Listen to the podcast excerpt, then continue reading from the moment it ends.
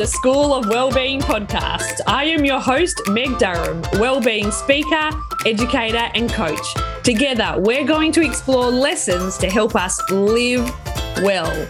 Let the learning begin.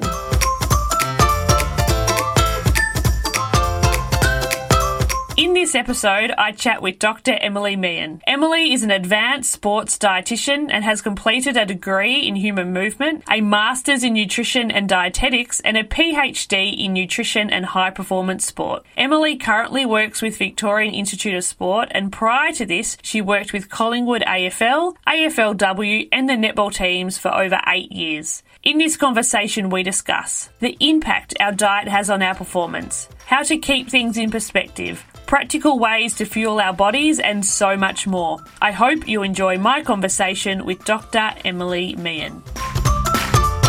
Emily, welcome to the School of Wellbeing podcast. Thank you for having me.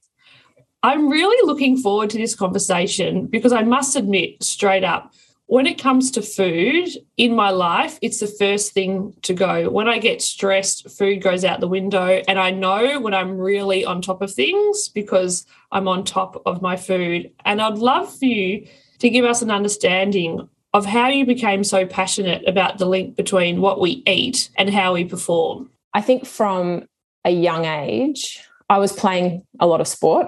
And I sort of realized quite early on that that sort of can have an impact on what you do. But also, as a young girl, I was also very aware of my body, that I was bigger than other girls and that I'd had matured more quickly than other girls. And, you know, I got picked on for that. You know, and I remember, I don't know how old I was, maybe early teens going to Weight Watchers. And, you know, that was driven by me, not my family. You know, I just remember, yeah, going in and and weighing in at Weight Watchers and being, you know, a couple of I, think it was like 500 grams over my previous weigh in, and them saying, now get back on track. And just thinking, oh, wow, like that's, that's amazing. And so you can't even imagine what people go through now with the pressures around them. But, you know, I always sort of continued on in sport and saw my body change so much. When I was rowing, I saw myself lose lots of weight. And then I stopped rowing and continued to eat the same way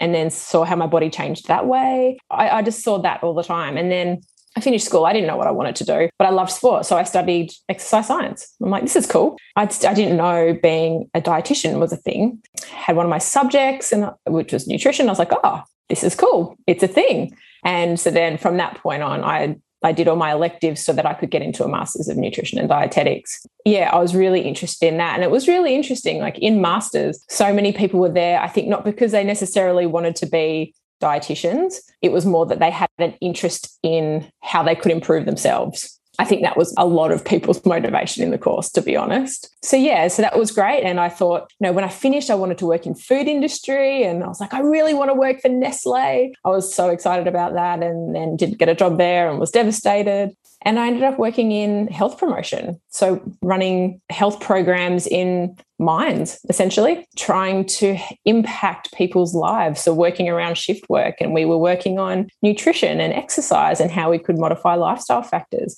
It was completely away from the sporting things, but seeing how nutrition and lifestyle choices impacted people's well-being was huge. And that just sort of continued throughout my career. And then I was lucky enough to get a job in professional sport. And it was a different kind of motivation for people for nutrition. You know, it wasn't just about being healthy or losing weight or, you know, which was everybody, when people think nutrition, they always just think losing weight. Like that's, I don't know why, there's always a link there. But yeah, and then it came down to sports performance. And I love that working with highly motivated individuals. I thought that was really cool. And I've continued doing that. And hey, not everyone's highly motivated if they're an athlete to change their nutrition because, as we know, it's one of the hardest things to change. It's not just lying on a massage table or a physio treatment table and getting something done. You actually have to go out there and do it yourself and you have to make changes and create new habits. It's really hard. And I still love that.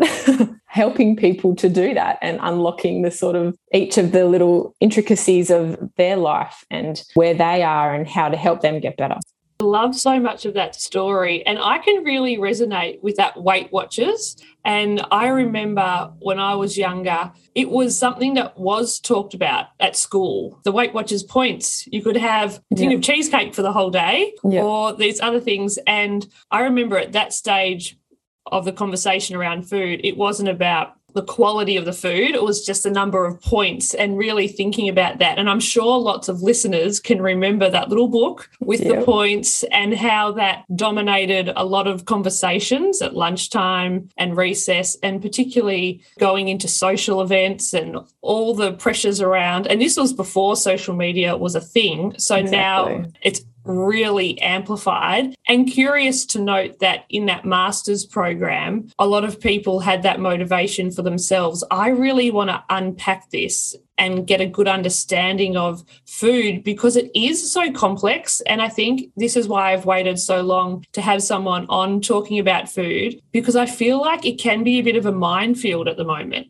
Oh, it's huge. It's impossible for most people to unravel the amount of information that's out there by flicking through any social media, let alone what you might see on the news or what you might Google. There is so much information. And the funny thing is, is that nutrition in itself isn't actually that complex. It's the behaviors around it. We've all got different reasons why we eat. It can be social, emotional, cultural. There are so many things why we eat. Eat because we're happy. We eat because we're sad. We eat because we're stressed. We get into these routines and habits that we form over a long period of time. And but then we get thrown these different diets that are out there, whether it's intermittent fasting or removing complete food groups. Don't eat dairy, don't eat carbs or gluten. You know, how are we all meant to understand that? I have studied this for a long time. I still probably wouldn't consider myself an expert. There is so much information out there that I'm constantly learning. So, how can I expect anybody else without that background knowledge to figure out what's going on and what's going to work for them. Again, I think the one thing that we always forget is that you know we see these things on social media and just because one person says it works for them, it doesn't necessarily mean it's going to work for you. Their reasons for eating is so different to why you eat, what you can eat and what you can access um, and what you have the budget to purchase. It's really hard and complex to sort of figure that out, which is why nutrition is so individual and what we eat is so individual. It's not a one size fits all approach think a lot of people listening will have a bit of relief to think, yes, there is no right way to eat. We need to think about what works for us and really break apart the difference between the nutrition side, the food side, and our behaviors around it and why we eat the way we do. It wasn't until recently when I was talking to a sleep expert that I noticed for myself a lot of my sugar in the afternoon came with the fatigue because I was tired. I was getting into a habit that days where I was tired, then I was propping myself up more and more. And just since making that link, it's like, oh, I'm tired. I could have a nap or I could just read my book and just recharge. I don't have to reach for that chocolate or those dried apricots or whatever seems to be in the cupboard. And starting to notice all of these stories and behaviors we have around food, to break it right down, why is food so important? Purely from a nutrition perspective, you know, a quick nutrition 101, we've got your macronutrients. So that's your carbohydrates, your proteins, and your fats. And then we've got micronutrients, your vitamins and minerals, iron, calcium, vitamin D, for example. And they all have a role to play. So our macronutrients are providing us with energy, calories. And we need a certain amount of calories every day just for our body to function. So our heart beats. And so we can walk around and we can, our brain can function and we can move and be us. And then there's the exercise, the incidental exercise that we do as well. And then there's your micronutrients that support your health. So that can be your immunity, your bone health, endocrine function, all of that. We need to make sure that we're getting a nice balance of that what we seem to do in this day and age is one, we try and cut calories. We think that 1200 calories is enough when it's not. We try and remove entire food groups, which means that not only are we removing a significant amount of energy, but we're removing really important micronutrients that support our health. I suppose with nutrition, unless we're really in touch with our body, we don't necessarily feel it straight away. Some of us might, some of us might not. What happens over a long period of time that can then have those health implications. So we might see that, you know, if we've cut calories and energy for such a long period of time, we'll start to see brain fog or injury, low immunity, gut upset. You know, even further down the track, we might start to see implications on bone. So, osteoporosis, for example, if we're not getting enough calcium, you might not feel it right now in the change that you make. And so many people are looking for that quick fix to lose weight. And that's what their outcome is from nutrition. If I change my nutrition, I will lose weight. But they don't necessarily think of everything that's linked to that and what that could entail. We think we're feeling fatigued in the afternoon. Well, did we eat breakfast? Did we have lunch? Did we include everything in lunch that we needed to include so that we didn't feel hungry and fatigued in the afternoon? Have we had enough water? All of these things that we tend to forget, especially busy, working, mums, athletes, anyone, students, kids at school have such busy schedules. So not only are they at school, then all the extracurriculars that they're doing. Are we eating to fuel what we're doing? A lot of people aren't. We don't necessarily think that way. We get up too late, so we don't have breakfast, or we don't have time because we're fed the kids, but we haven't fed ourselves. So we're not necessarily fueling for our own health and performance. I love that idea of food as fuel instead of just thinking food, how much I weigh, or what I look like. Going beyond that narrative is what I'm putting in my mouth fueling me to be the athlete, to be the teacher, to be the parent, to be the student that I want to be. And are you eating enough just to support your health? Let's build a healthy person and then let's build a high performing person because ultimately you're not going to perform well if you're not healthy. I love that distinction as well that if we really want to be high performing, and I believe that every individual has potential to be high performing in whichever way they spend their day. But to get there, we need to work on those foundations. And if those foundations are quite stretched or unstable by taking out major food groups. Because what I heard from you when you talked about taking about the major food groups, it might not be the fact that it's dairy as such. It's the whole thing that goes with that, the micronutrients associated with that, thinking about the long term consequences. Yeah, it might feel good in the moment, but are we missing vital building blocks that we'll need in the future? And having a bigger perspective when it comes to what we eat and why we eat. Again, it comes down to to our behaviors. Food is fuel, and for some people, food is exactly that.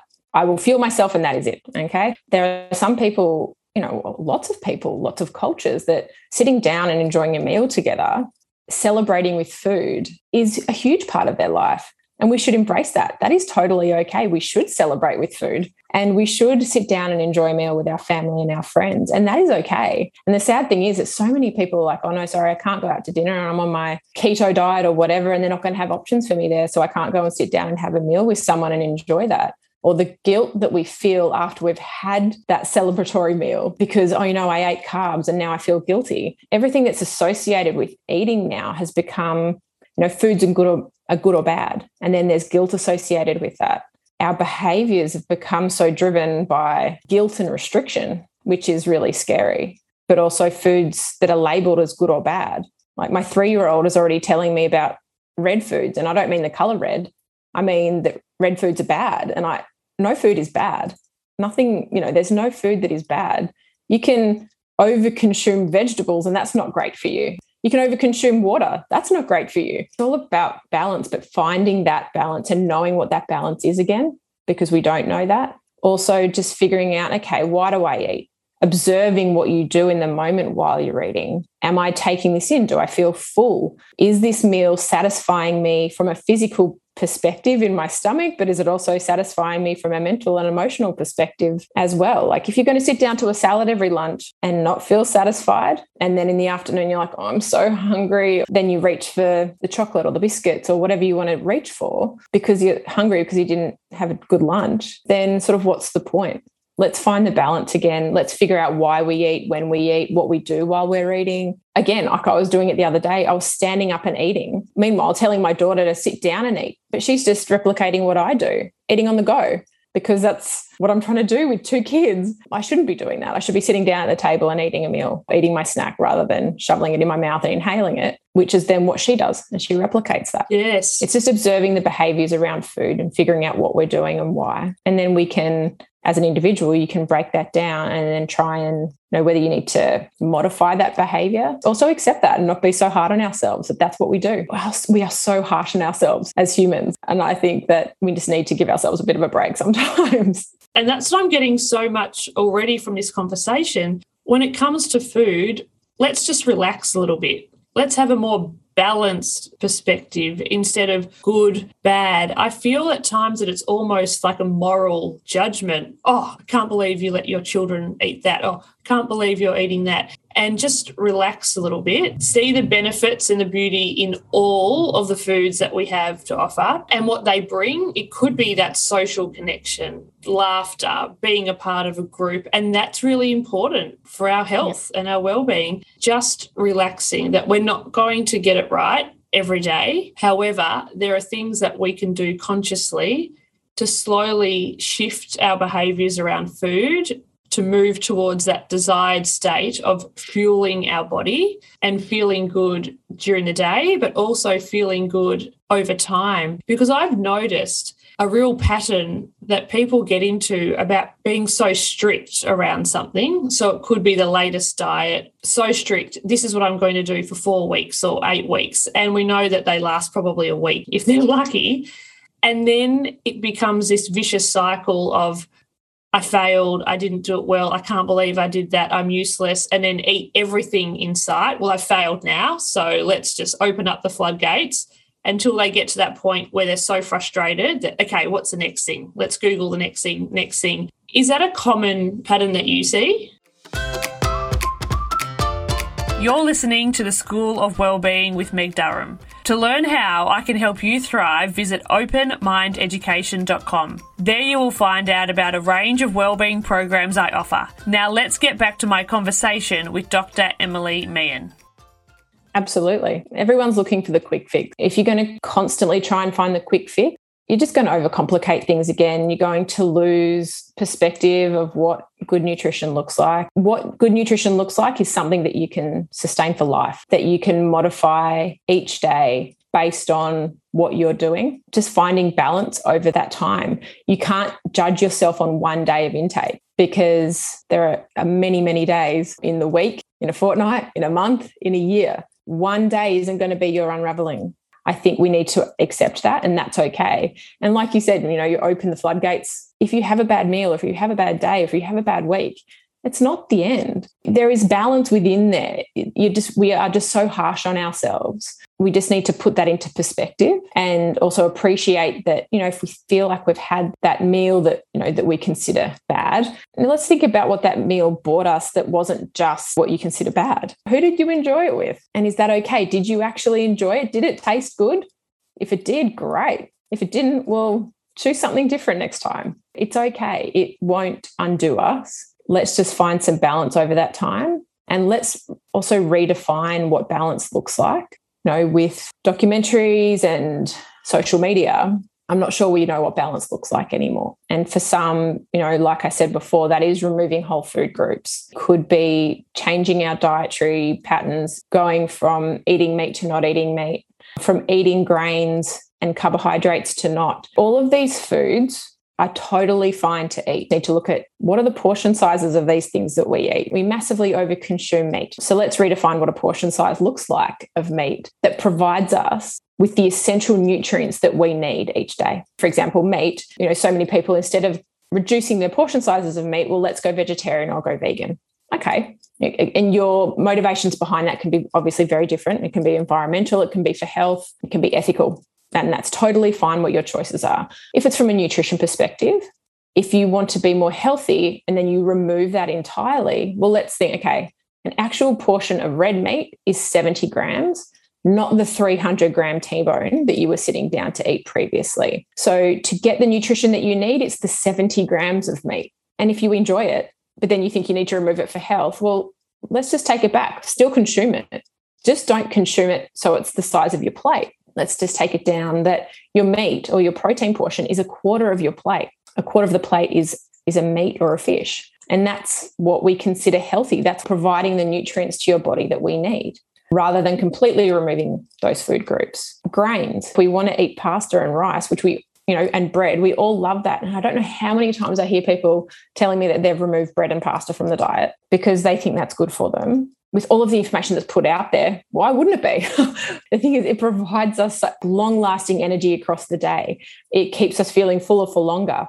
It provides us fiber, which is good for gut health we're also eating probably three to four times the portion size that we should be eating. So let's take it down to a quarter of the plate. And again, is going to be different for every individual depending on how active you are as well. Again, it's that portion distortion coming back to how much do we actually need of these things. Let's not remove it entirely. Let's acknowledge that they provide us essential nutrients and let's get back to what that sort of looks like, what, what is good for us. The picture that you're painting for me around balance is quite different to the picture that I see on my own plate because I think I've got that portion distortion where you load up on things and thinking about with a steak, a serving would be, do you say 70 grams? Yeah. That's much smaller than what I would normally have. And thinking about cutlery, our bowls, our plates, we've got some beautiful family cutlery and crockery that have come from generations before. And the cereal bowls you look at and think, what is that? Is that's so small? And the mugs for a cup of tea are so small. And then I look at what we have now, I think that is so big. So maybe we need to be mindful of the portion size. That's a really great way to start to notice how we're fueling our body and maybe over fueling at times just because of the quantity of what we're eating. And it is, it's down to quantity. It's just coming back to what is actually balance. And for me, when I'm working with anybody, it's sort of if you're looking at a meal, you, you just need to tick off sort of three things thinking about a good quality protein, whether that's red meat, chicken, fish, eggs, could be legumes or like a tofu or a tempeh, for example. A quarter of the plate is a really good quality grain, maybe a rice or a pasta or a good quality bread. And then half your plate is lots of colorful vegetables. So you've got your three things there. Then you design what you want on that plate. It could be a homemade burger. It could be a nice looking burrito bowl. It could be a stir fry. It could be meat and veg and potato. Again, doesn't have to be fancy. And lunch. Lunch is always something that people struggle with. It always, I don't know why we've moved away from the, the humble sandwich. A good sandwich, some chicken, some salad, and good quality grain bread. Actually, a bit easier than we think it is. And we always try to go for the fancy, but we don't need to. Again, I know I make that sound really simple and easy, and it's not always going to be that.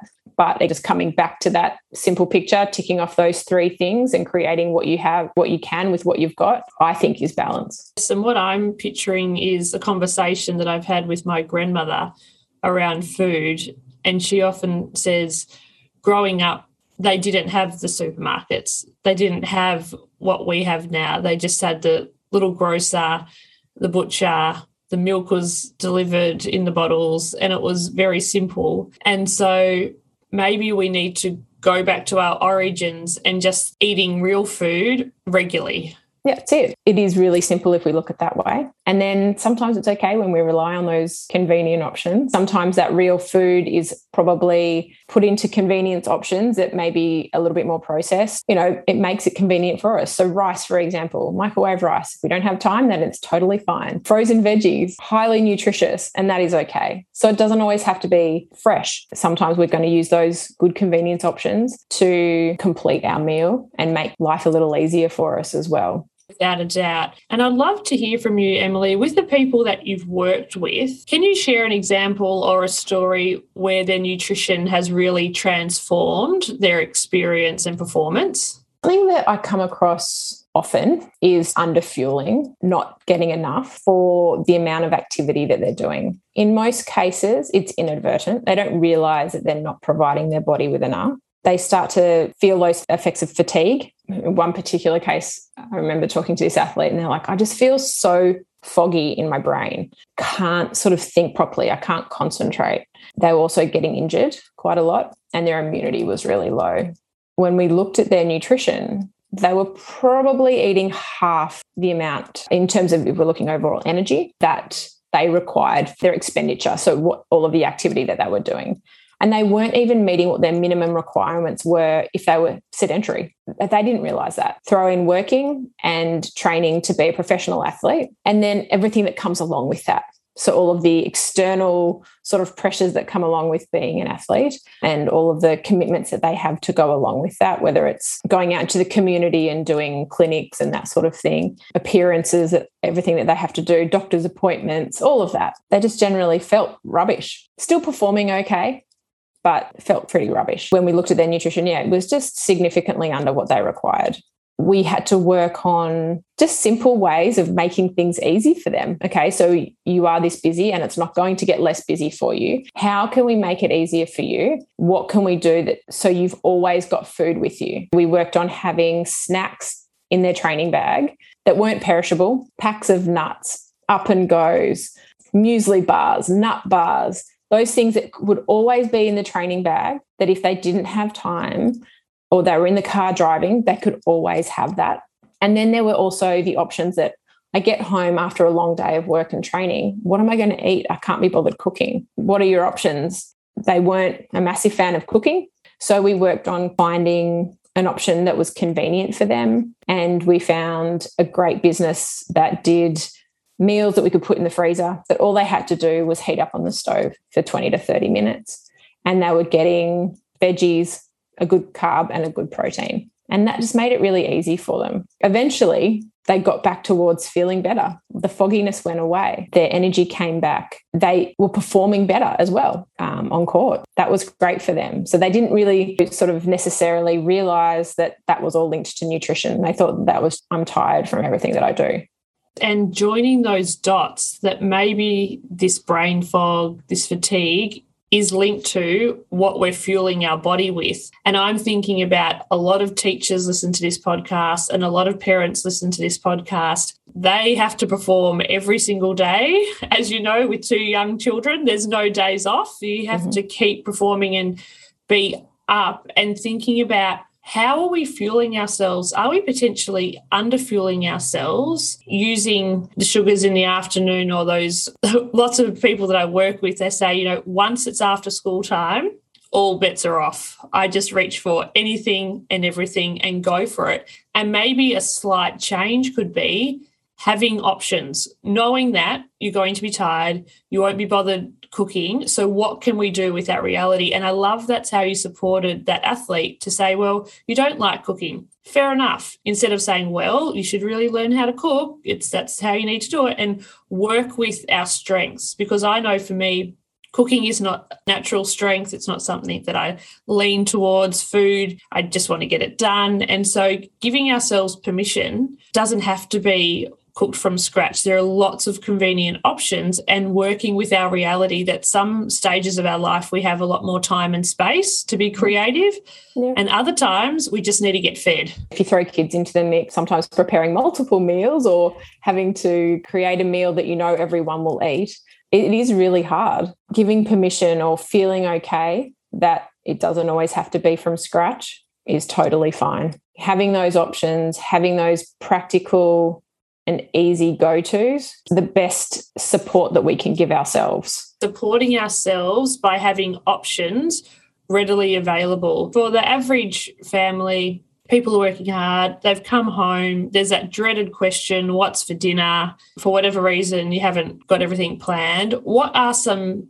really simple go tos that we could draw upon? I think my easiest go to is barbecue chicken, wraps, and salad. That's always my on the way home, off to the supermarket, the easiest thing that I could possibly do. I always find that we have a there's a particular company that I use, and again, it's not because I have any affiliations with them, but they have great frozen, the main component of the meal. So, like burrito mixes and bolognese sauces, and so things like tacos or burrito bowls or those sorts of things I find are, are really easy. I pull that out, or if I've pre made it on the weekend, then I do that. You know, a grilled meat or fish of some sort takes 10 minutes. So I think they're our easiest go tos. Yes, and thinking about what is on offer now at supermarkets, there's so many pull together salads. You can whip off the shelf, and as you say, you can buy a roast chook, whip that apart. You've got the salad that's already made, you've got the roast chook, and just moving through that hurdle of it'll take a little bit of effort to get those things in the moment